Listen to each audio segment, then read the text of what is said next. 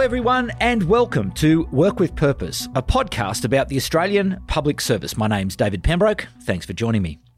As we begin today's program, I'd like to acknowledge the traditional custodians of the land from which we broadcast today, the Ngunnawal people, and pay my respects to their elders, past, present, and emerging, and acknowledge the ongoing contribution they make to the life of our city and this region. I'd also like to acknowledge the custodians of all the lands from where anybody is listening to this podcast today. So, Work with Purpose is back for 2023. And what better way than a conversation that draws attention to the diversity of people we are fortunate to have working for all Australians here at the Australian Public Service. Today, we discuss neurodiversity. And when I say neurodiversity, according to definitions provided by Dr. Nick Walker, I mean the diversity of human minds, where there is an infinite variation in neurocognitive functioning. In this context, neurodivergent means having a mind that functions in ways which diverge significantly from the dominant societal standards of normal. Neurodivergence, the state of being neurodivergent, can be largely or entirely genetic and innate, or it can be largely or entirely produced by brain altering experience or some combination of the two. Workplaces stand much to gain from making workplaces more inclusive of neurodiversity. Research published in the Harvard Business Review suggests that teams with neurodivergent professionals in some roles can be 30% more productive than those without them. Inclusion and integration of neurodivergent professionals can also boost team morale. And I can attest to the benefits of neurodivergence because here at Content Group, one of our talented team identifies as neurodivergent and she is fantastically productive and a great influence around the office. In the public sector, there is still more we can do to be inclusive, where we have a higher than average unemployment rate for people with autism. Today, we discuss neurodiversity in the workplace, how the public sector might go about making workplaces more inclusive, and changing the story from one about challenges to one of opportunity. Joining me in the studio today are three public service thought leaders. Lee Steele, who is the First Assistant Secretary of the Intergovernmental Relations and Reform branch at the Department of Prime Minister and Cabinet, and she is also an Ability Network champion. Her division is responsible for Commonwealth state relations, including National Cabinet, and advice to the Prime Minister and Cabinet on health and aged care policy. Lee's previous senior executive roles include land transport policy in the Department of Infrastructure, Transport, Regional Development and Communications, and in the Cabinet Secretariat in the Department of Prime Minister and Cabinet. Lee is also PM&C's Ability Network champion. Welcome to you, Lee. Thanks, David. It's lovely to be here. Next up, we have Robin Edmonds, who is the co-chair of the PM&C Ability Network. She's also an inclusion and diversity advisor at PM&C. Robin has been co-chair of the PM&C Ability Network since 2021 and led a range of disability inclusion and accessibility initiatives across the department. Her ongoing advocacy is informed by her lived experience of queer, neurodivergent and disabled identity. Good to have you, Robin. Thanks, David. And finally, we're joined by Andrew Pfeiffer from the PM&C Ability Network Executive Team. Andrew is also an advisor in the Behavioural Economics team at the Australian Government, which is BETA, uh, which is a part of PM&C. And after discovering uh, he is autistic, Andrew co-founded the ATO's Neurodiversity Network, which now has over 600 members. Andrew is also the co founder and co chair of the cross agency APS Neurodiversity Community of practice. And after an incredible community response to his recent TED Talk, Andrew is now a highly sought after speaker and advocate for neurodiversity inclusion. Andrew, welcome to Work with Purpose. Thank you so much, David.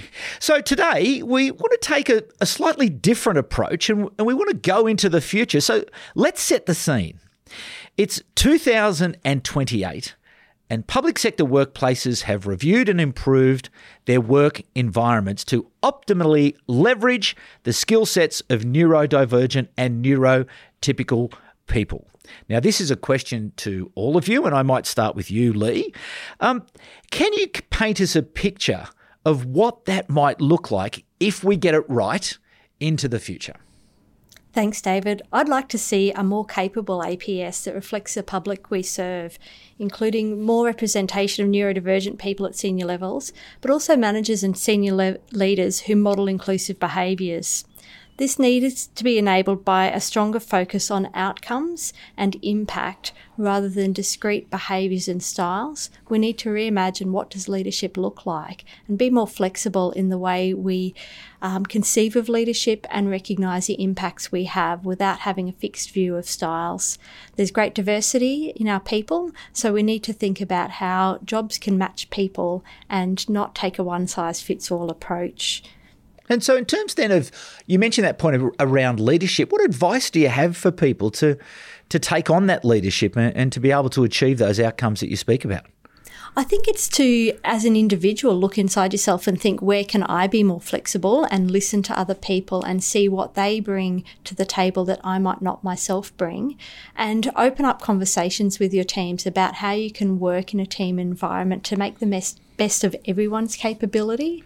And that may mean some additional flexibility or different ways of working, but it can enable a richer uh, outcome in terms of a more diverse um, perspective on what we do in our program delivery and our policy design in the way we engage with our community. And at the heart of what we do in the public service, it is about serving our community.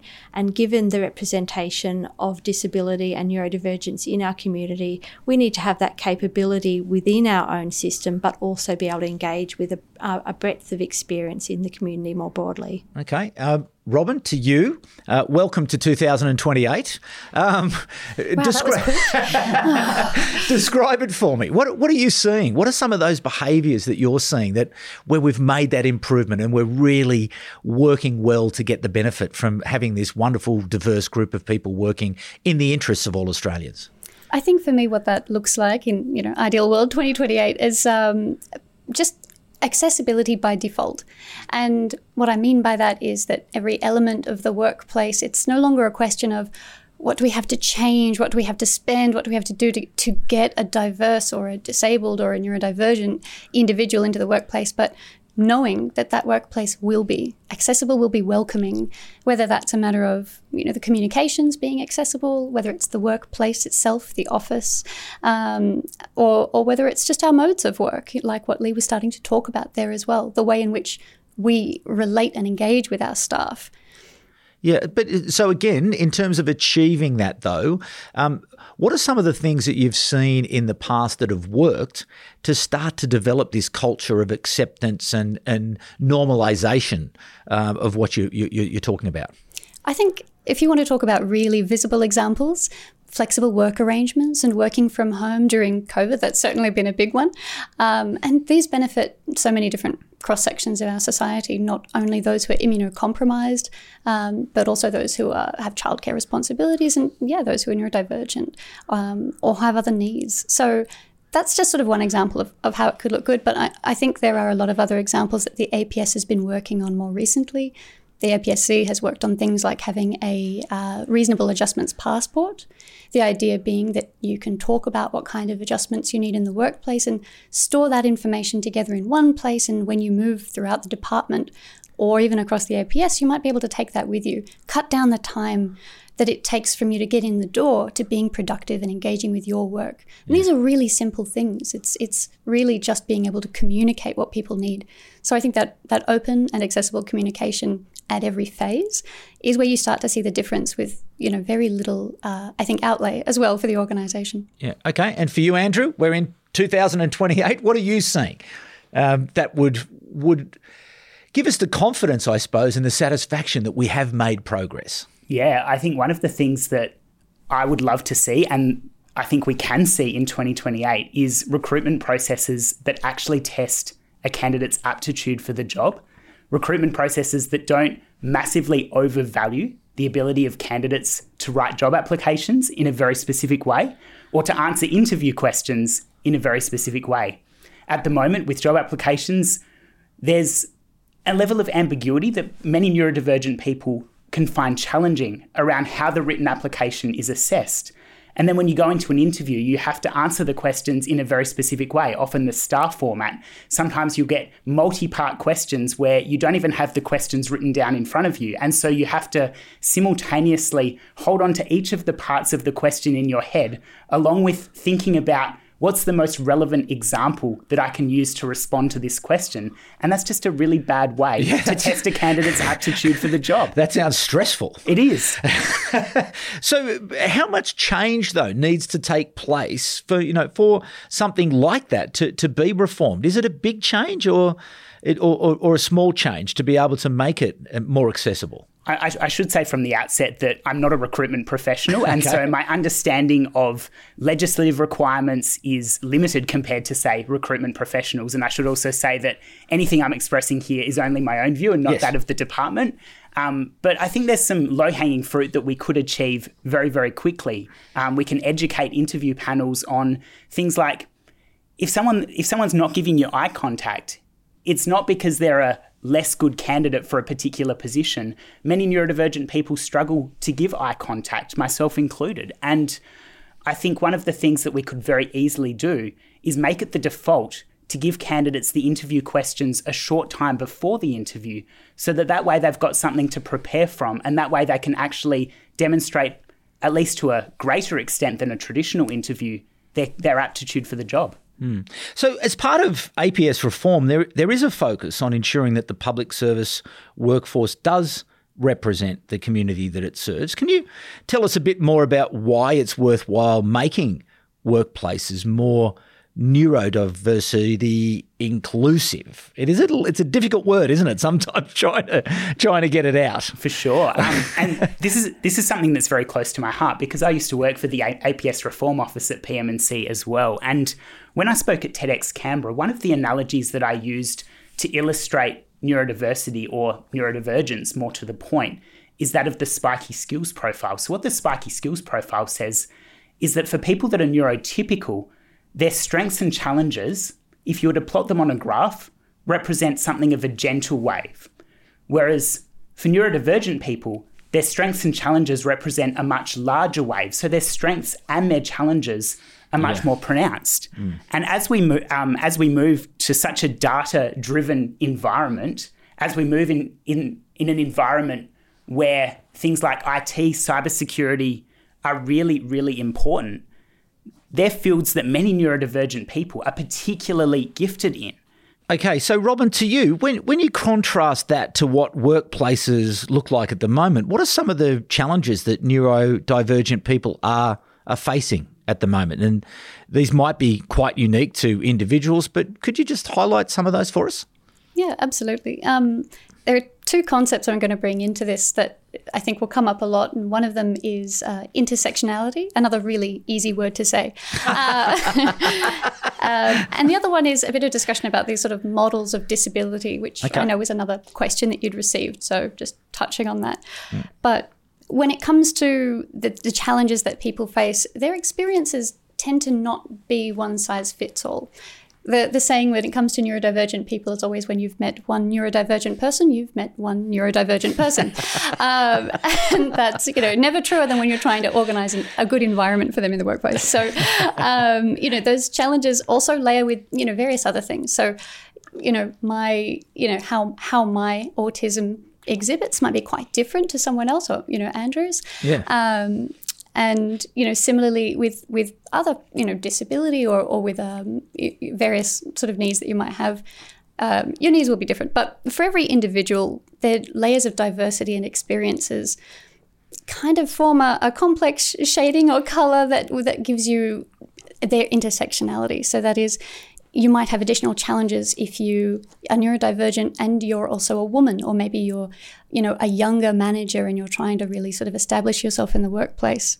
So that's just a quick nod to intersectionality, which we commonly refer to as well with other forms of diversity, particularly people of colour and uh, cultural and linguistic diversity uh, and various other factors in terms so once you have that that's that's one piece of the puzzle right? Everybody has a complex uh, little but, bit. but just in terms of that before we move on to that that how hard is it to make those assessments that you're talking about? Because mm. as you mentioned you know quite reasonably every and every individual is an individual and so each of their needs needs to be dealt with mm. you know in order to get the best out of them so again is it is it complex is it difficult or is it really just a mindset shift to I think to, as as as, um, as Lee was suggesting earlier it's really just about being more open and a little bit more patient patient. Yeah, it's absolutely a mindset shift. Don't assume, you know, that somebody is going to need the same things as somebody else in the same situation. And you just need to be open to that. And the other thing is, I think just the attitude needs to shift. And mm. that's probably the biggest barrier at the moment to getting support for a lot of people is that they are really scared about the stigma around either, you know, sort of coming out uh, as, as neurodivergent or, or as disabled if they identify that way, uh, how their manager is going to respond, and how the organization will see that in terms of a commitment or an expenditure yes. or oh do we want to invest this much money and that is the attitude that, that really needs to change as well mm. um, and a lot of people will find that they're self-selecting out of even asking for support because they're worried about what that stigma or, or what that response might be mm. because it's not something you can take back mm. now sorry I, I, interrupted you because i think the second point you were going to was around this notion of models mm. of disability Yes, I love a tangent. Um, so I think this comes to the attitude point. We often in Australia, you might have heard terms like the charity model and the social model of disability. Um, a lot of disability advocates talk about that, and it applies to reasonable adjustments more broadly. But in Australia, we often find ourselves landing in this charity model of disability, where yeah. if someone has a disability and we, you know, we open the door for them, it's oh, that's so nice of you to open the door, instead of why the hell wasn't that door made accessible in the first mm, place? Yeah. How is somebody using a wheelchair meant to get into this building? You know, and right, it's a matter of expectations. This, you know, charity model. No, I don't think it's charity to expect somebody to to contribute and do their best in the workplace you know, that is them adding value to your organization. And as the stats you put up mentioned, and more recent ones from the Australian Network on Disability, it increases retention, morale, productivity, creativity, innovation, uh, having that diversity. So, the social model of disability is starting to embed accessibility within that. And then there's also, you know, more recently that movement towards the human rights model of disability. That is, don't I have a right to contribute to the workplace I'm a part of? And don't I have a right to really you know, even have the opportunity to contribute in the way that others do. Hmm. So, Lee, um, how can workplaces better tap into the benefits and of having people who are neurodivergent that such that it can improve work uh, and and also build those policies and processes that make sure that you are you know, gathering up those, you know, those benefits. Because again, I know I speak from personal experience here at Content Group. It is, it has been wonderful. It's been wonderful for the team here, and it's been wonderful for our output. Some of the, it's just next level the quality that we're getting from from that team member. I think it's a great question, and I think um, part of the challenge is there's no one size fits all, but it does start with a mindset change, as Robin said.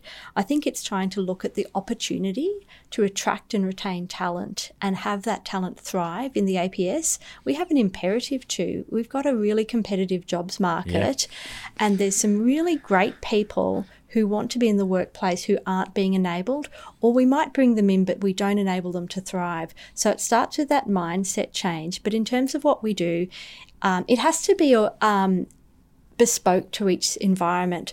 Uh, the, we've got a lot of diversity in our work environments in the APS, very diverse roles, um, very diverse requirements, very diverse sort of uh, capability sets we're looking for.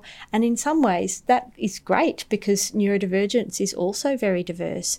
You know, we've got um, people who have extreme focus, who have creativity, mm. who have um, excellent data skills, who are great, uh, uh, effectively auditing type skills. So it is very much about trying to work out how do you match skills to the outcomes and impact you're trying to have and try to use those capabilities rather than expect every individual to be the perfect worker, which I don't know that anyone is. sure. but it's it is that sense of trying to um, build a team with disparate skills that works well as a team, but is works for that environment.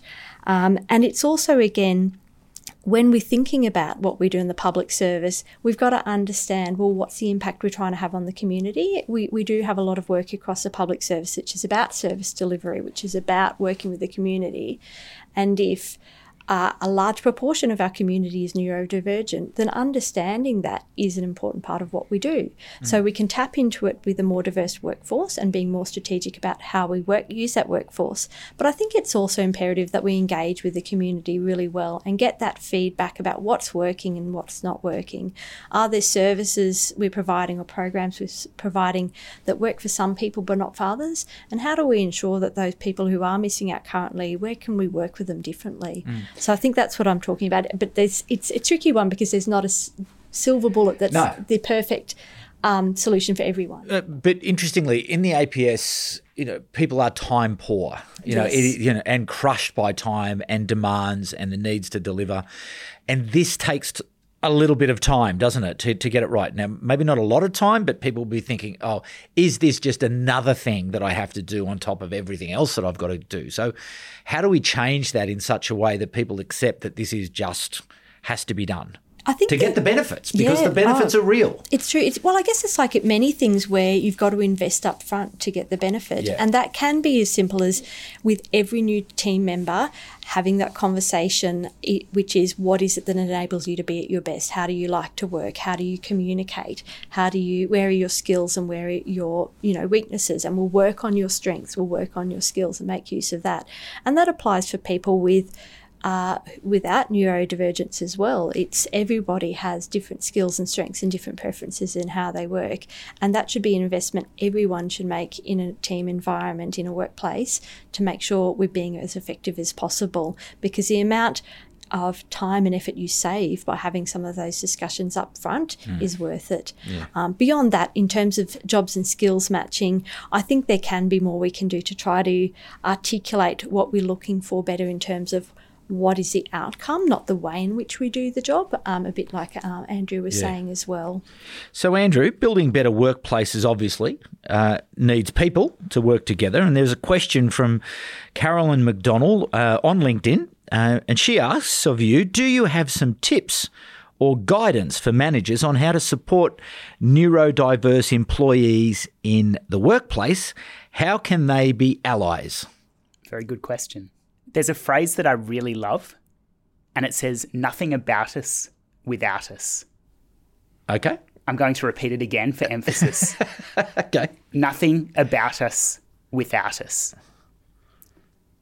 One of the great things that managers can do is listen to neurodivergent employees and to learn from us.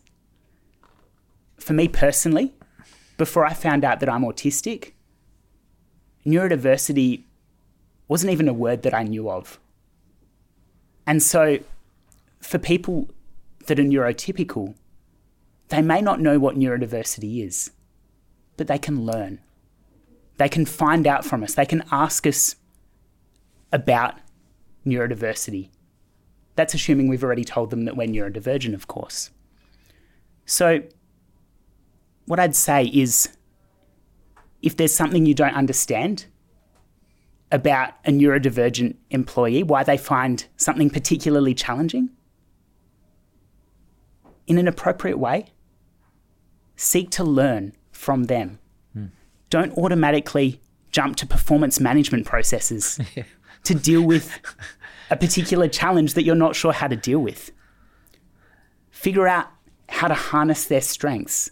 Even think about how you can design the role that they're in to make the most of their strengths.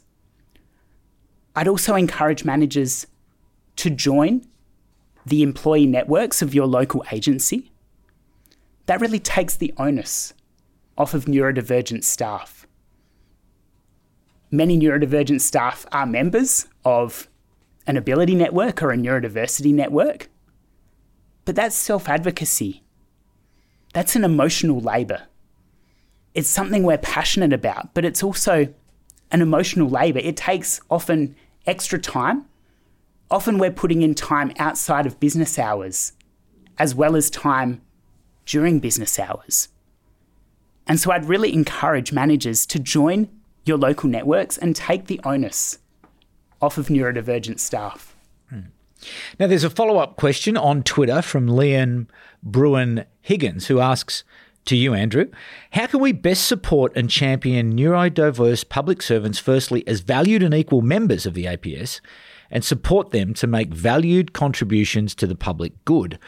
In this context, can you please perhaps elaborate a bit on the importance of language to achieve this? Language is really important. But like Lee said earlier, there's no one size fits all. I follow a lot of other neurodiversity advocates on platforms like LinkedIn. And one of the things that I've learned from them is that there's a movement towards what we consider identity first language. Mm-hmm. I'm autistic. I'm ADHD. Over and above person first language. I have autism. I have ADHD. And I think it's good to be aware of those general trends. But at the end of the day, everyone has their own preferences. Just like everyone has their own pronouns. And so, learn from us. Learn from us as individuals. As Robin said earlier, if you've met one neurodivergent person, yeah. you've met one neurodivergent person. Yeah. I think in the APS, we really want always to have like one term, one phrase, and we want to know that yeah. that is the that right. is industry standard, yeah. right? Best practice. And for those yeah. people who are listening to this thinking, oh no, this is you know these mean more questions, I think it's just good to bear in mind that we're not just talking about terminology here; we're talking about identity. Mm. So you know, people are going to to form th- those opinions based on on how they identify. So yeah, it will be quite individual. But sorry for anyone out there trying to write a dictionary. so, Robin, you love talking about building tailored support structures in your role as inclusion and diversity advisor. When you advise workplaces on how to achieve inclusivity, what is the first step that you recommend that they need to take to build such support structures?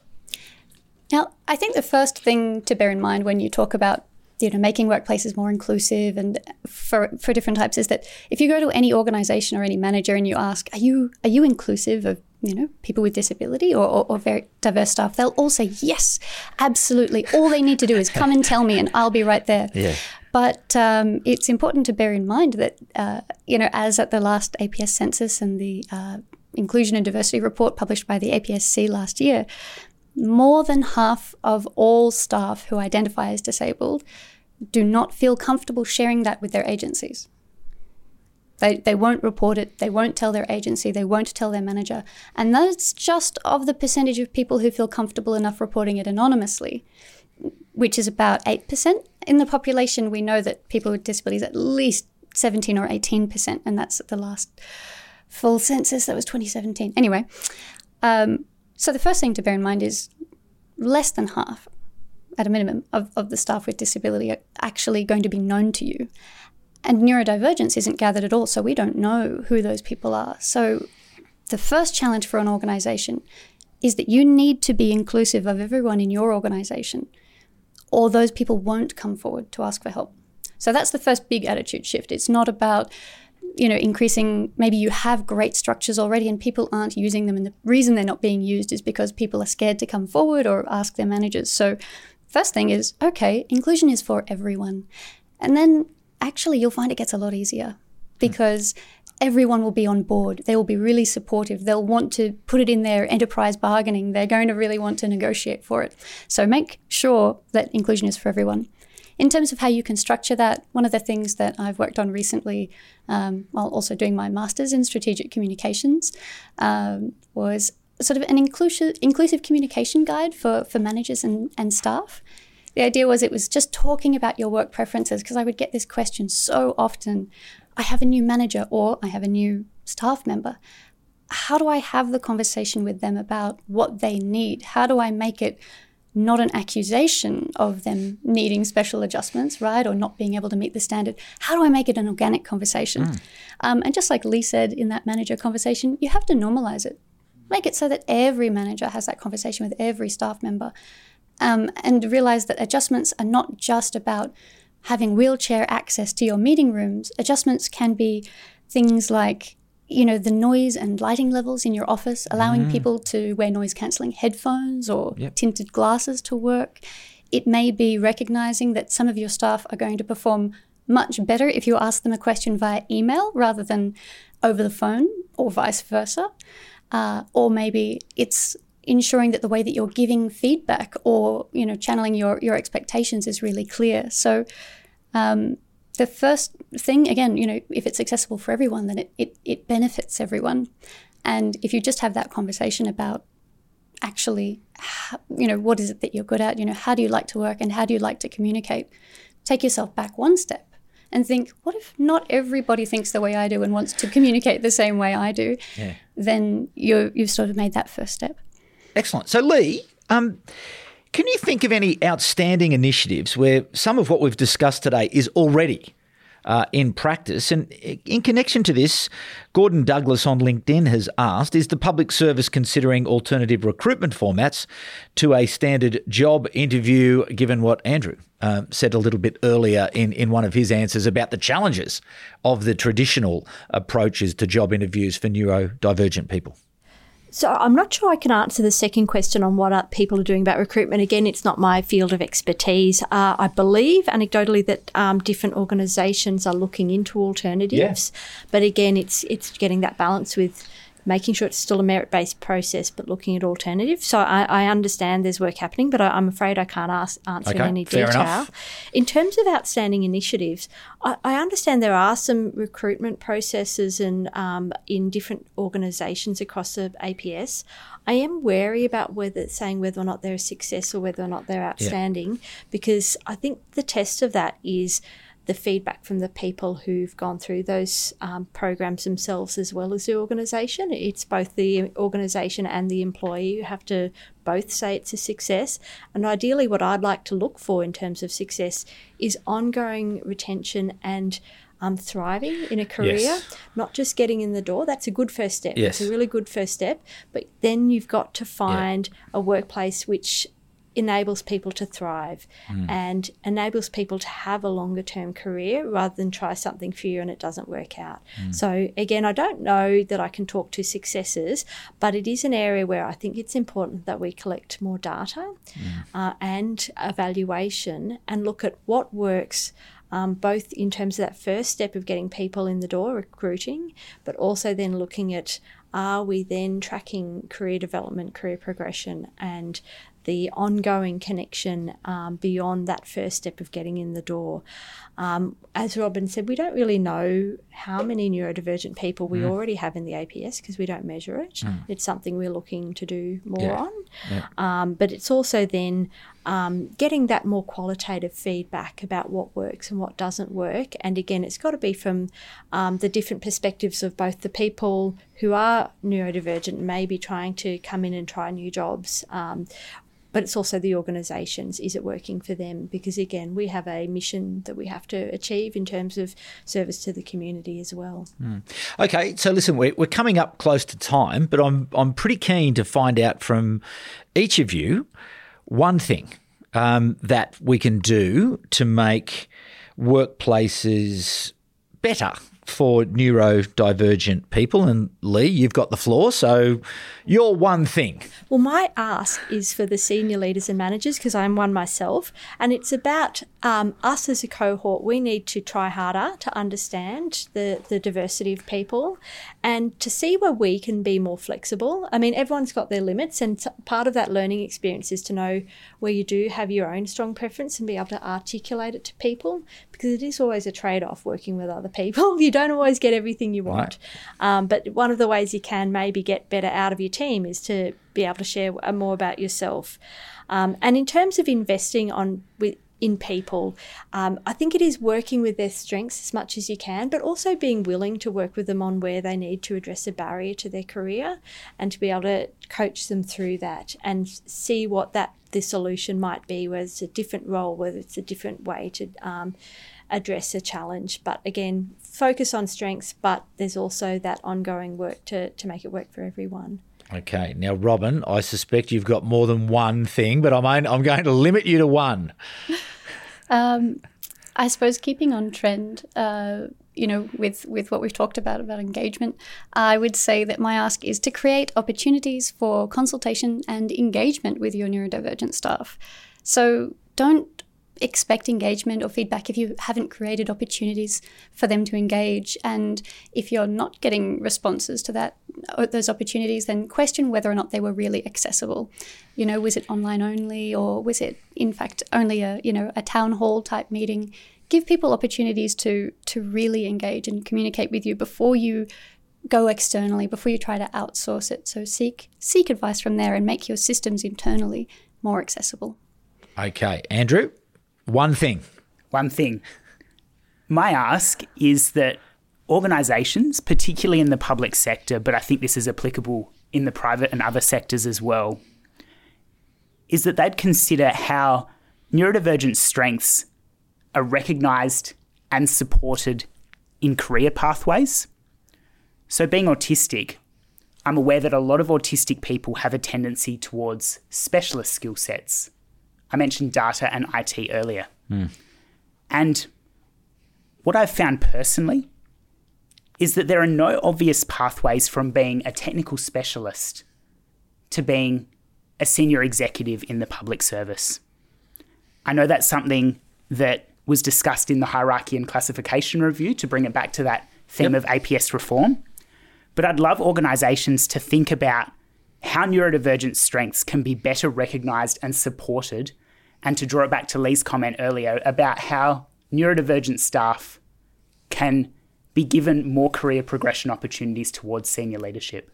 Excellent. Well, Andrew, Robin, and Lee, thank you so much for giving up. Uh, some of your time to to share with the audience, to share with the Work with Purpose audience uh, that today's discussion about what is you know a critically important part of the future of the APS to ensure that there is that richness, we do get that uh, diversity, and we really do uh, are able to better serve and carry out the mission. So thank you so much for coming into the studio today. Um, we'll leave links to any studies and statistics that we reference in the show notes today um, uh, for the program. So to grow our uh, listeners, if you want to engage with our podcast, please leave us questions or comments, or to reach out uh, to us at IPAA ACT or on the content group profiles on LinkedIn or send us an email to events at act.ipa ipaa.org.au. And thank you to all of those who did submit questions today for the episode because it enriched our uh, conversation today. Uh, and while I've got your attention, we'd also love for you to join IPAA ACT for the former Secretary of the Department of Veterans Affairs, Liz Cosson's Secretary Valedictory on the 21st of February. So that's Liz Cosson on the 21st of February. Just head to the act.ipaa.org.au website to register. And remember to check with your organisation because if they're a member of IPAA ACT, you're a member too. And that means that you can attend that event for free. Now, the next episode of Work with Purpose will be out in two weeks' time, but if you can't wait for more insights into the public service until then, you might want to catch up on past episodes. Work with Purpose is on all podcast platforms Spotify, Apple Podcasts, Stitcher, and more. But last uh, but not least, if you've enjoyed today's episode, please leave us a review because what happens is that helps us to be found. And we also love hearing about what you think about our little podcast. In our next episode, we'll be talking about LGBTIQ plus pride in the public service. So please send us your questions and reach out via events at act.ipaa.org.au and we look forward to hearing from you. Thanks for listening. My name is David Pembroke and it's bye for now.